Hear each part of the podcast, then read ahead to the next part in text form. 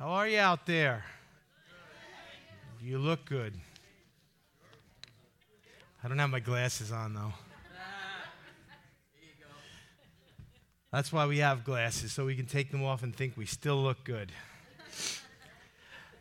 So, uh, we finished up on Matthew 25 last week. We're going to be in the book of Second Corinthians, which is an interesting book for us at this time. If you know anything about the Corinthians, they were a wild, crazy bunch. So, I, I don't think it's a it's really a hop, skip, and a jump from there to us. So, um, I'm going to read a little bit of the text here. We're going to look at four verses, the first four verses of chapter one. Um, let's thank God for the word, and then I'll read some of the text. Father, we thank you for the word tonight. We thank you, Lord God, that, oh, what a good set of lungs. We thank you, Lord God, that you have treasures for us stored up in your scripture.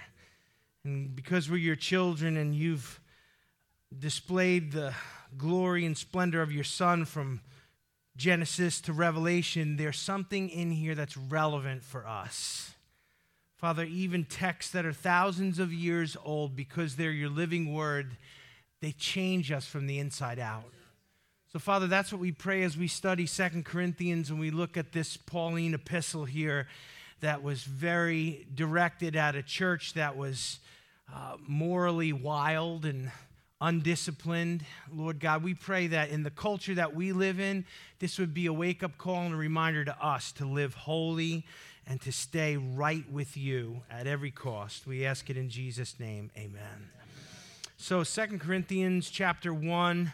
I'm going to read till I get tired. Paul, an apostle of Christ Jesus by the will of God, and our brother Timothy. So, even in the introduction, there is a ton of stuff there we're going to look at to the church of God which is at Corinth with all the saints, holy ones, that's what saints means, who are throughout Achaia. Grace to you and peace from God our Father and the Lord Jesus Christ. Blessed be the God and Father of our Lord Jesus Christ, the Father of mercies and God of all comfort, who comforts us in all our affliction. Say affliction so that we will be able to comfort those who are in any affliction with the comfort which we ourselves are comforted by God. I'm going to stop there for now, but Paul wrote this second of his two epistles to the Corinthians in approximately 56 AD. And uh, I want you to realize that Paul had been converted only for 20 years, which, you know, sometimes it seems like a lot and sometimes it doesn't. I've been a pastor on staff here in September, will be 30 years. So Paul is 20 years into his ministry. His conversion, as you know, was a startling conversion. It was a, a, a, complete turnaround. He goes from being a persecutor of the church, a Pharisee, uh, uh, getting letters of, uh, you know, from the high priest to persecute the church. He goes from that to being knocked down, blinded, and raised up by God to become the preacher who brings the Gentiles into the kingdom of God.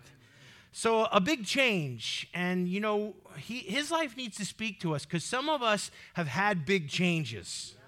And some of you need big changes. Talking like a dad right there, right? You better, how many times your parents say to you, you better change that attitude? Anybody?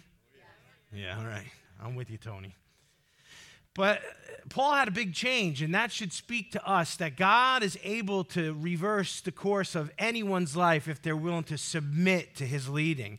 So he's 56 AD, this is his second epistle, 1 Corinthians. He's already laid down a foundation for them. 20 years into his ministry, he is ministering the depths of theology. In fact, theology is being poured through him into the New Testament. That's the, the foundation of the Christian church.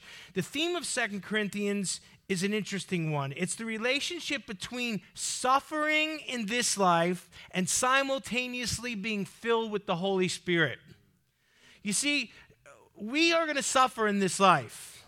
Yes. How many suffered today?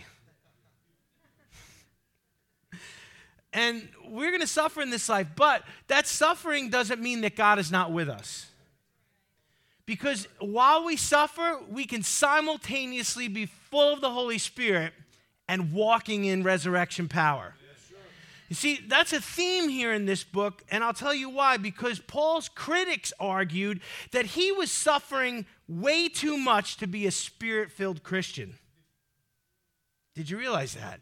There were those in the church and outside of the church that looked at Paul's life and think this guy goes from one disaster to the next. He gets kicked out, he gets beat, he gets stoned, he gets thrown out of every synagogue. There's too much affliction, there's too much trouble, there's too much drama in his life for him to be a spirit filled Christian. And so Paul writes as a defense of his apostleship, as a defense of his calling. And that's a main theme here. He spends time defending his apostolic calling and his apostolic authority. It was important that the church that was really following Jesus know that Paul was an apostle and that he was anointed because God was pouring New Testament theology through him. If you just went like, ah, to everything Paul wrote, you're not going to get saved. So he takes the time, while, you know, many times we don't need to defend ourselves. Paul did defend himself here against his critics, against the false prophets and false teachers who said, you know what, your life is just such a disaster. Eh, you suffer so much that you can't be a spirit filled Christian. God, God, God's affirmation, Paul, is not on your life because you suffer so much. he's going to prove that that's exactly wrong that we can suffer, that we can have trial and tribulation. We can fall down and get wiped out and get knocked over sometimes and still be right where God wants us to be. Amen. Maybe that encourages you to, I've been through some stuff, and we're going to look at Paul been through some stuff, but that doesn't mean God's abandoned me. That doesn't mean God is not with me. That doesn't mean I'm not right with God. I can be in the midst of that storm and at the same time be in his perfect will and filled with the Spirit of God. The purpose of this letter is to strengthen the faithful majority in Corinth and at the same time to correct the rebellious minority. There was a faithful majority and rebellious minority. And I think that is a, a thumbnail sketch of the church at any one time. Most of the people are there with the right heart, trying to do the right thing, having the right attitude. And then you've got a minority in the church that's got a bad attitude, that's murmuring, that's complaining, that's resisting the move of the Holy Spirit.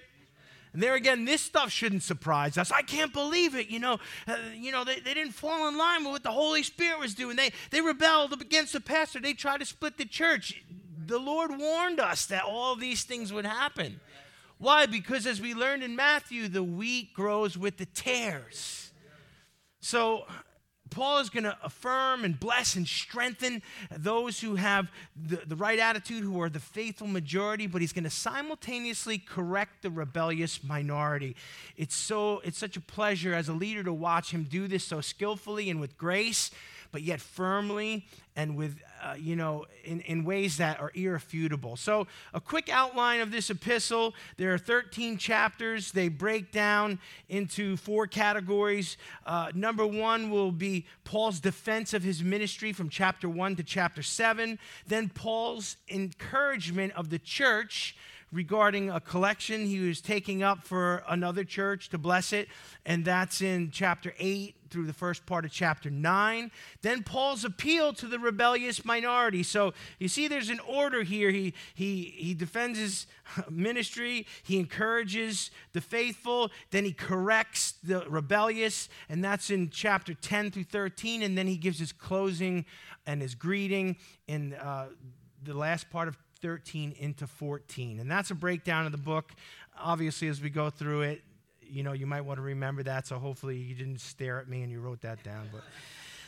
Uh, verse 1 of chapter 1, let's jump right in. Paul, an apostle of Christ Jesus by the will of God, and our brother Timothy. So, Paul starts off his address here to the Corinthians in a way that highlights three important details about his spiritual authority. You might not have picked all that up in there, but he is. He says, Paul, number one, an apostle. He identifies himself as an apostle. That's part of the fivefold ministry. Uh, to be an apostle, you had to actually be an eyewitness of Jesus' ministry.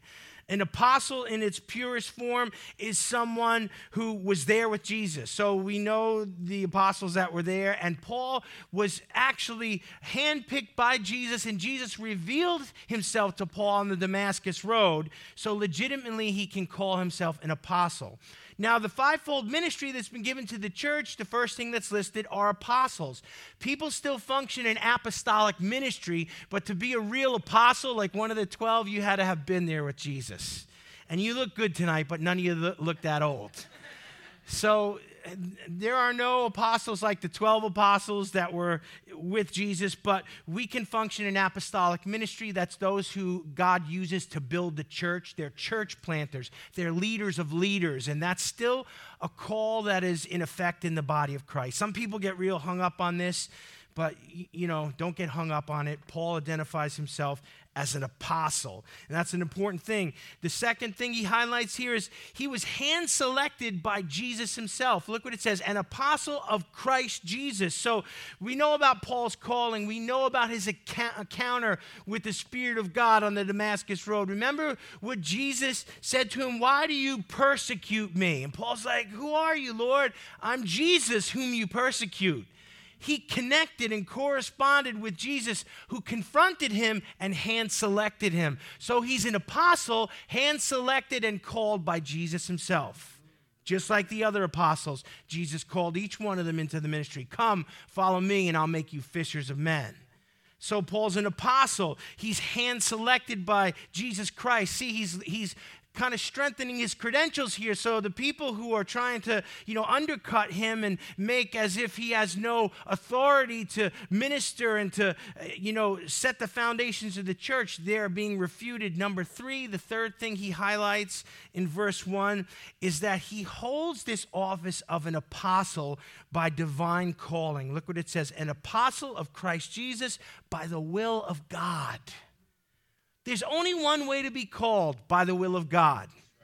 We have enough people in leadership who are self appointed, self anointed, and all about themselves. And we don't need any of that in the body of Christ. Did you ever see a person that put themselves into leadership?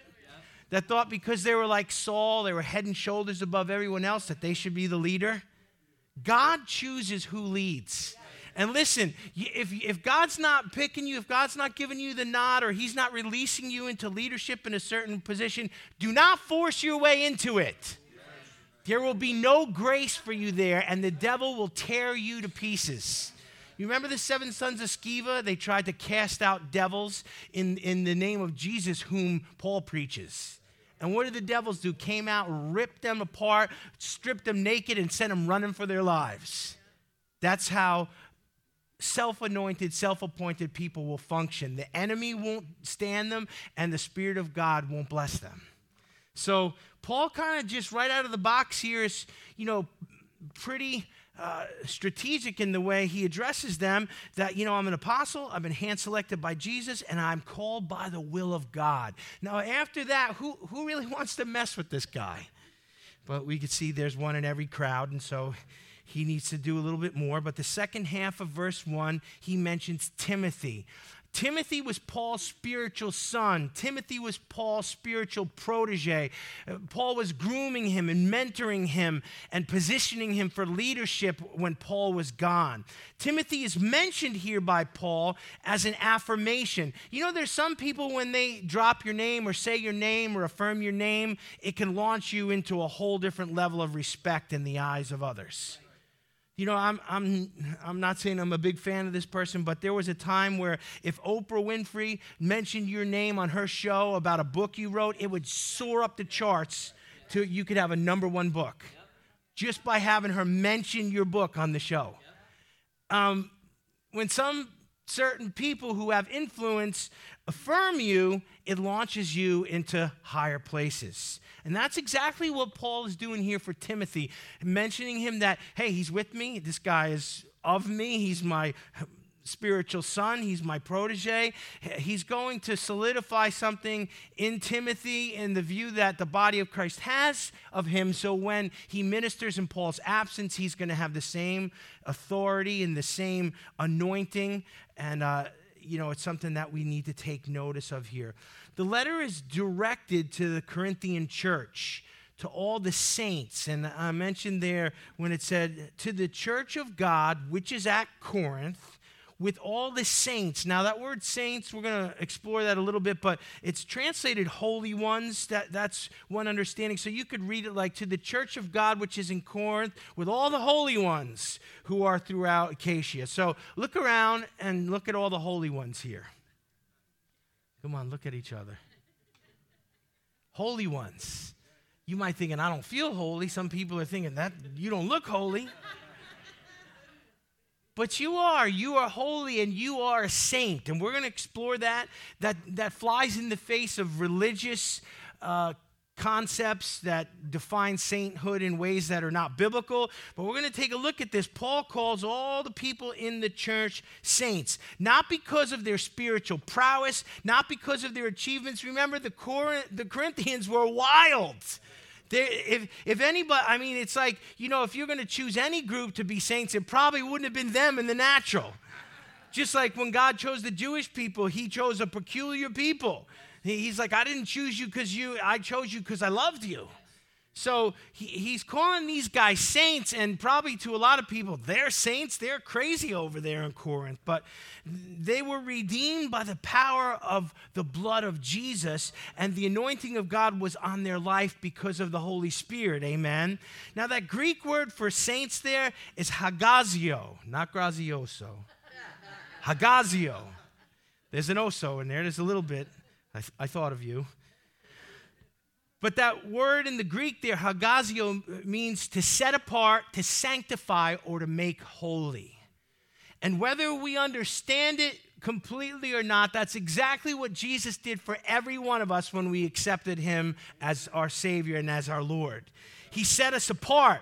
And then he sanctified us. What, what, does that mean? He, he purified us by the blood of that he shed at Calvary, and then he made us holy. When God looks at us, he doesn't see our sin and our failure and our weakness. He sees the blood of Jesus and he sees us as holy.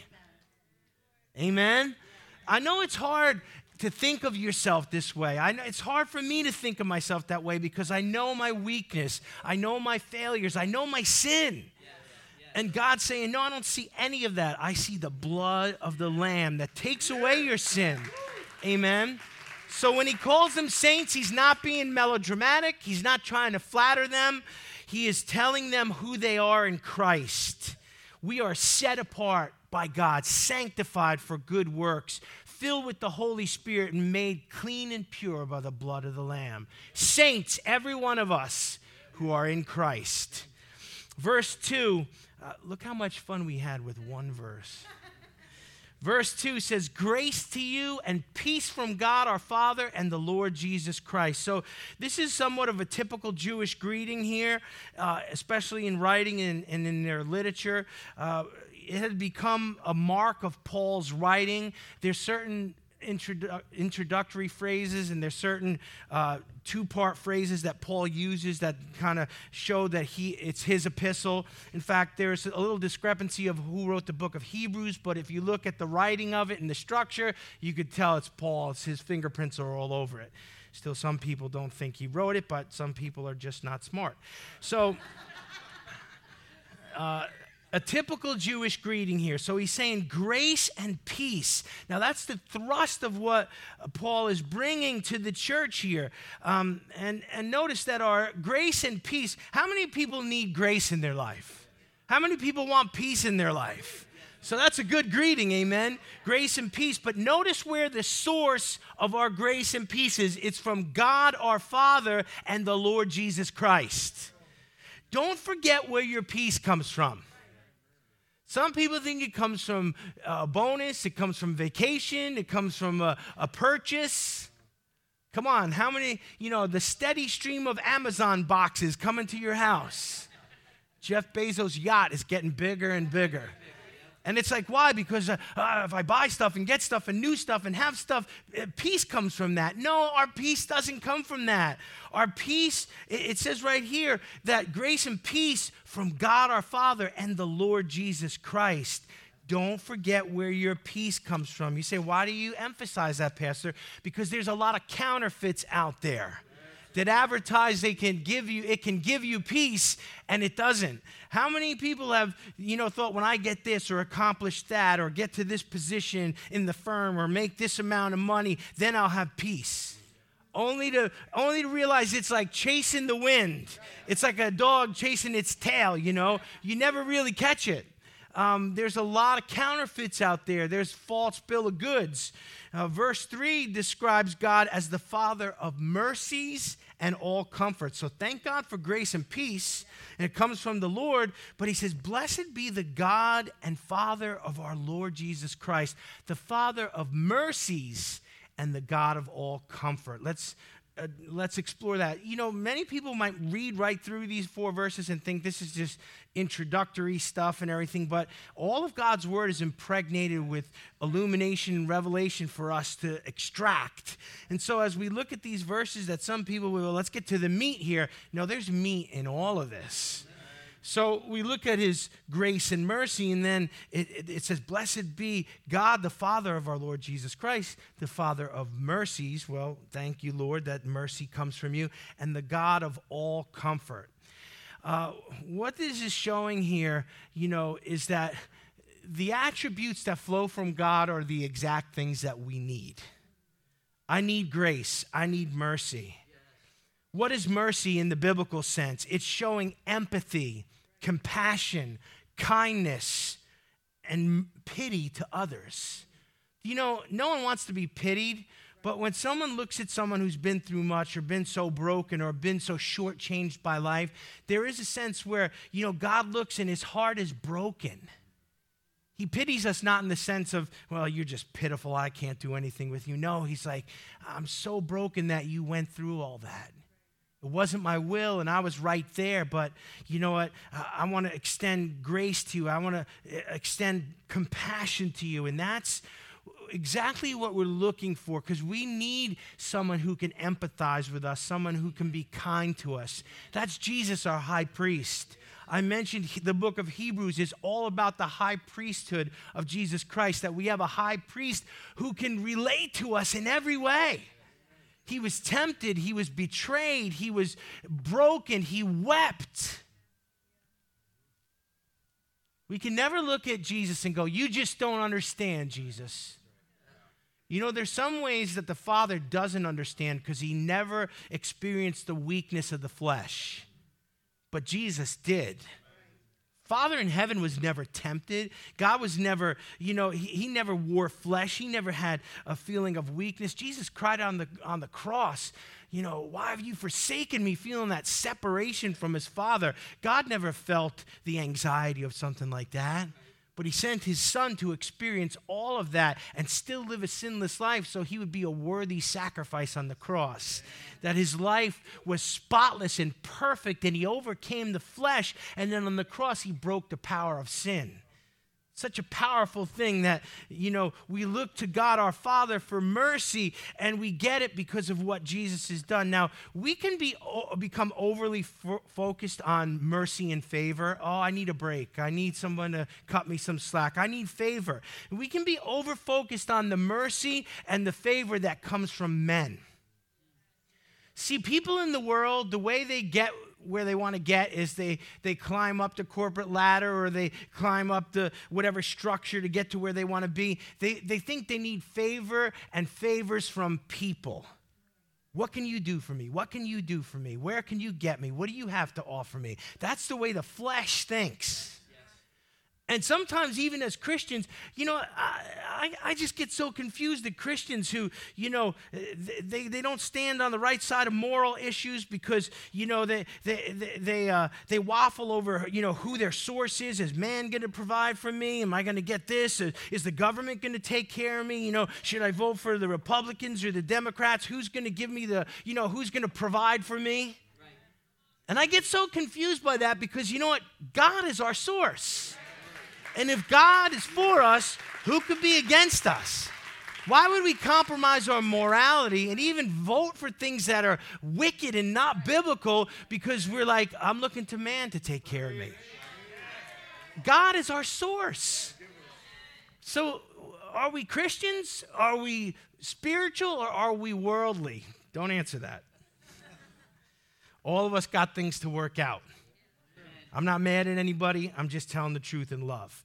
So here's, you know, we look to man to give us favor. And you see this with people like, oh, if a, a rich person has a lot of friends, right?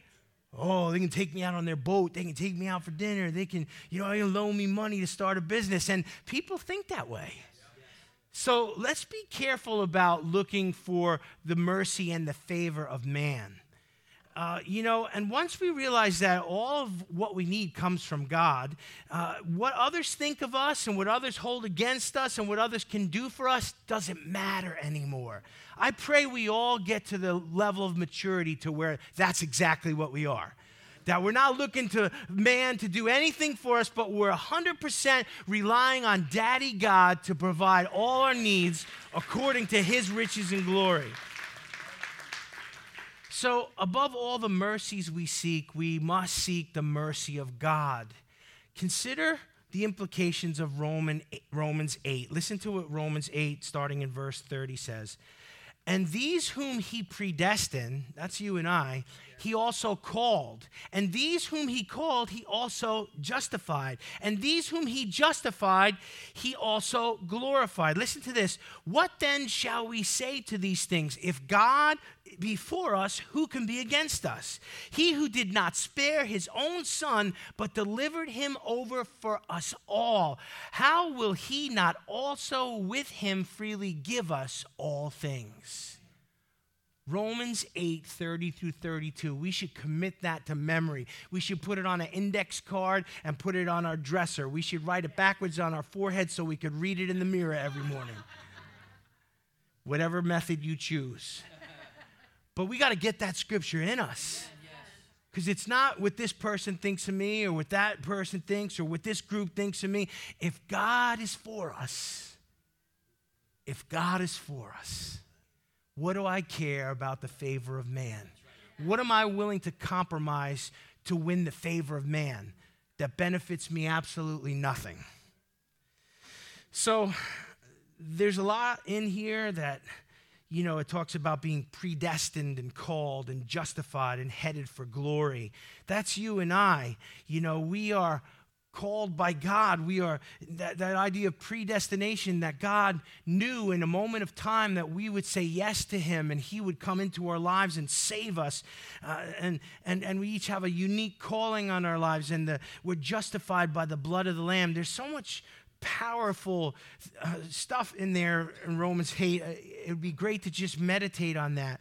So, you know, I want to say this after having said all I did about looking for the favor of man. It is to some benefit for all of us to have a level of integrity and esteem in the eyes of men where it directly benefits the God we serve. If everybody, I mean, if everybody looks at us as Christians and they are just completely turned off by us, that's, that's going to short circuit our mission, which is to reach the lost. So, there, at, at, some level, we should have esteem and integrity in the eyes of men, not to win their favor, to get them to do us something that, that God promised to do, but you know, to directly reflect on our God. Listen to uh, Matthew five sixteen. Your light must shine before men in such a way that they may see your good works and glorify your Father who is in heaven. Did you hear that? Your light. They, they can't think we're all hypocrites and liars and cheats and selfish and judgmental. No, your light must shine before men in such a way that they may see your good works and glorify your Father who is in heaven. The way we behave reflects on our God. Now, no matter what we do, there's going to be some people who don't like us and say bad things about us. Despite what your mama told you, not everybody's going to like you. So we got to let that go, but we've got to do our very best to, like Jesus did, gain wisdom and favor with God and man. So when people look at us, they say, you know what, that, that person is a, is a special person. They love Jesus. They love others. They, they do, you know, they do good things and it reflects on God. And that's as far as we need to be concerned with it. Not that they think we're great or special or they want to do something for us, but that our lives reflect the goodness of the God we serve. And we, we should be mindful of that when interacting with the world. You know, some Christians, you know, are come across very judgmental, very angry, and it turns off a lot of people. And I think we do our God a disservice because our God is not judgmental and angry.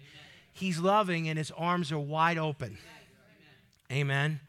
So, mercy and favor, we must look for them from God, our Heavenly Father. And let's not forget the second component that was mentioned here. It talks about Him being the God of comfort. And that's, that's an important thing. How many people could use some comfort every once in a while? Amen. I didn't say southern comfort. Don't stay. Stay away from that, even if you're from the South. But we all need comfort, amen? When we're falling apart, when we're having a hard time, when we're having a rough day, we instinctively look for someone to comfort us. You know, I feel sorry for people who, you know, they have no support structure. You know, at work, everyone's rough on them. Uh, they, they, they just, you know, go home and everyone's mad at them. Their spouse is not happy to see them. You come home, the dog greets you, no one else does. And then the dog growls at you. It's a rough day. But, you know, we have these moments where all of us need comfort when we're falling apart, when we're broken, when we're worn out. And, and instinctively, we look for someone or something to comfort us. That's human nature. This is why people turn to the darkness of alcoholism and drug addiction. Why? Because they're messed up and they're broken and they're anxious and they, they don't know how to comfort themselves and no one in their life is speaking life to them and they have no inlet for the, the spirit of god and, and they're shut off. So you know they drink to excess. They use drugs. People are caught up in sexual addiction overeating. You know they make exercise an idol or achievements or, or whatever they do to find comfort. And the sad thing is that none of those things work. And if they do work they don't work for long the Greek word in the text for comfort here is paraklesios, and it means encouragement that comes from someone coming to our aid. Paraklesios, encouragement that comes from someone coming to our aid. Do you know, over 2,000 years ago, someone came to our aid. and because of what he did on our behalf, we can receive comfort from the Father. Why? Because before the cross, really, you know, even the even the faithful who served God in the Old Testament, they were still under the curse of sin, and the cross hadn't happened yet. And when they died, they didn't go into the presence of God. Most of us know this all the patriarchs, David, all the prophets, they, went, you know, not to hell, but in a place outside it, and they had to wait for the cross to happen so that Jesus could go get them as a first fruits offering and bring them into the presence of God. So understand, the cross changes everything, and it makes all the difference. And that's why we can be comforted. You know, a lot of people comfort themselves with deception. They're lost, they're in bondage, they're not headed for heaven when they die. And yet they say, oh, everything's okay, everything's gonna be all right, it's gonna be fine. I got a lot of things to be thankful for. That's comforting yourself with deception. I can't be comforted unless God comforts me with the truth. If I'm in Christ and I'm right with Him and I am headed for heaven, then everything else just shouldn't bother me. But we have to be comforted with the truth. Paraklesios, someone came to our aid. That paraclete there, that, you know, there, there's other Greek words that derive from that that are familiar to us. But again, it's God's comfort that we should rely on because anyone or anything else we use to comfort ourselves will maybe only work for a little while and then it won't work anymore and then there'll be more despair. The alcoholic that can't drink their troubles away, it plunges into deeper despair. The drug addict that can't be high enough. Now what? This doesn't work. That's why these things are, you know, they're progressive and they get worse and worse. It's the downward spiral of sin. Be careful what you let comfort you. It could be a deception and a distraction. We need to learn to get the comfort of God. Verse 4 who comforts us in all our affliction. Thank you, Lord, so that we will be able to comfort those who are in any affliction with all the comfort with which we ourselves are comforted by God. A little bit of a tongue twister, but I hope we're getting this. If not, we're going to dig in here a little bit. Verse 4 really gives us the proverbial big picture here. That's really what that was there. And we're going to look at it, you know, the big picture of why we so desperately need God's mercy and comfort uh, to be part of our walk with Him. Because you know what? You and I can come to Christ, but we never let the Lord comfort us and we never let the Lord extend mercy to us. We're constantly hard on ourselves, we're constantly down on ourselves. And, you know, a lot of Christians live in that state where they haven't allowed the comfort of God to rest upon their lives, where the mercy of God is almost rejected, like, no, I don't deserve it. Well, sure, we don't deserve it, but that's why it's grace, it's unmerited favor. So understand, you know, the comfort and the mercy of God is available to us, but yet, you know, we've got to allow it to touch our lives. And that happens when we open ourselves up to Him. And whether we like it or not, all of us are going to experience affliction. You see what it says here? Who comforts us in all our afflictions. I don't have any afflictions. Well, hang in there. The day's not over yet. Most of us are, are more mature than that to say, yeah, I've been through some afflictions. And whether we like it or not, we're going to experience afflictions in this life. But, you know, it says, who comforts us in all our affliction. So it's not just a couple afflictions, it's not just certain afflictions, it's all our afflictions. So when we realize He's the cure for what ails us, that He's the one who came to our aid, uh, you know, that our afflictions seem to pale in comparison. Why? Because there's hope for us in all our afflictions. And no matter what comes to our lives and touches us today, with Jesus and the Holy Spirit in us, we can get through it. Amen. Amen. The things we learn and the comfort we receive in our afflictions become life lessons that God expects us to share with others. Let me say that again while I'm done coughing. The things we learn and the comfort we receive in our afflictions, we're going to have them, and we need to learn to receive the comfort of God. Why? Because they'll become life lessons for us that we can share with others, and God expects us to do that. I'm going to need one of these.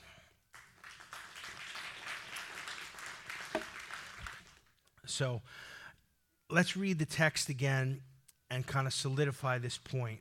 We're going through stuff because God wants us to share what we learned with people who are going through stuff. So that we will be able to comfort those who are in any affliction with the comfort which we ourselves are comforted by God. So we're comforted to comfort others. Are you getting this? It's very important. Can we get real for a minute? Two people? The rest of you want to stay in obscurity? No. Okay, I'm going to get real with you. Paul went through a lot of crap in his life. You know, that's the only way to describe it.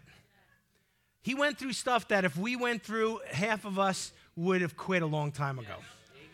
When I look at all the tribulation and all the affliction and, and, and everything that this guy went through, in fact, he made a list of it, and it's in 2 Corinthians 11 23. Listen to this. As they are servants of Christ, Paul speaking, I am speaking as if insane. I more so, in far as my labors and my imprisonments, beaten times without numbers, often in danger of death. Five times I received from the Jews 39 lashes. Uh, three times I was beaten with rods. Once I was stoned. Three times I was shipwrecked. A night and a day I spent adrift at sea. I have been on frequent journeys in danger from rivers, danger from robbers, danger from my countrymen, dangers from the Gentiles, dangers in the city, dangers in the wilderness, dangers at sea, dangers among false brethren. I told you Paul been through some right? In fact, I'm thinking like one or two of those would make most casual Christians tap out. You know, I was lost at sea for a day and a half. I'm going to write a book and be on a TV show, and I'm out. But look at all he went through, all the danger, all the trouble, all the beatings, beaten so many times, you know, uh, that he couldn't even count. 39 lashes. Why? Because you couldn't give a Roman citizen 40, so they beat him right up to the legal limit. 39 lashes would probably kill most people.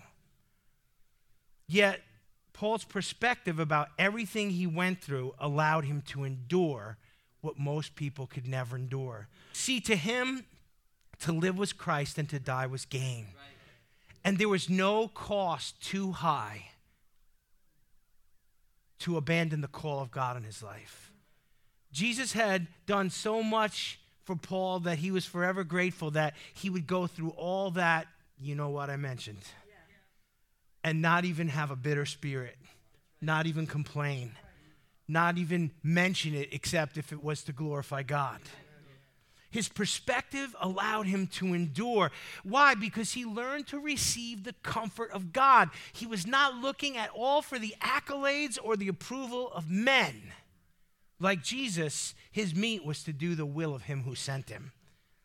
God allows what we are going through to be part of our journey so that we can paraklesios, come to someone's aid and comfort them. That's why you go through what you go through. That's why you suffer. That's why you deal with sickness in your body. That's why you get rejected or abandoned or persecuted. Why? Because you learn in that to overcome and to receive God's comfort and mercy. And then what you can do is you can reach down and grab one of the least of these, one of your brothers and sisters, even someone who's not saved, you can reach down and pull them out and encourage them and point them to the cross. So don't ever think what you're going through doesn't have a point. That's a lie.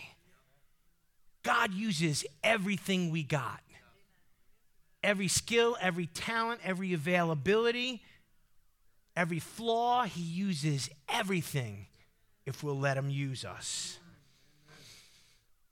Who around you is struggling? Who around you is going through sickness or loss or divorce? I just had a friend at my gym that I had grown close to over the years. His 46 year old wife had a stroke and died. He has two little boys, and now he's a single father. He's only in his 40s. How many Christians that have been through loss, that have been through pain and trauma, that received the comfort of God, could rally around a man like that and hold his hands up? You see, who around you is suffering? Who, who's going through a divorce? Who's going through failure or the loss of a job or pain in their body or persecution or disappointment? Maybe God wants you to come to their aid, parakletos, and comfort them with the wisdom and compassion you've gained in all you've been through. Let's bow our heads tonight. Father, I thank you for this incredible treasure you've given us in the Word of God. I thank you for this man of God, Paul, who, though he was a persecutor of the church, allowed you to grab hold of his life and turn him around as an example to all of us. That he became a comfort, Lord, to so many who didn't know you and brought multiplied millions into the kingdom through the gospel you poured through him. Father, we pray that you could use us. Maybe we'll never be able to accomplish what Paul has done, but Lord, wherever you can use us and whosever life you can use us, we make ourselves available to you. And God, when we go through trial and we go through problems and we go through tribulation, may we learn to receive your comfort and your mercy and your peace that we would realize it's not just a nuisance, it's not just an anomaly, it's not just an injustice. It's an opportunity to grow in our faith and grow in our anointing so that we can be strength for others in their time of need. I pray this in Jesus' name. Amen.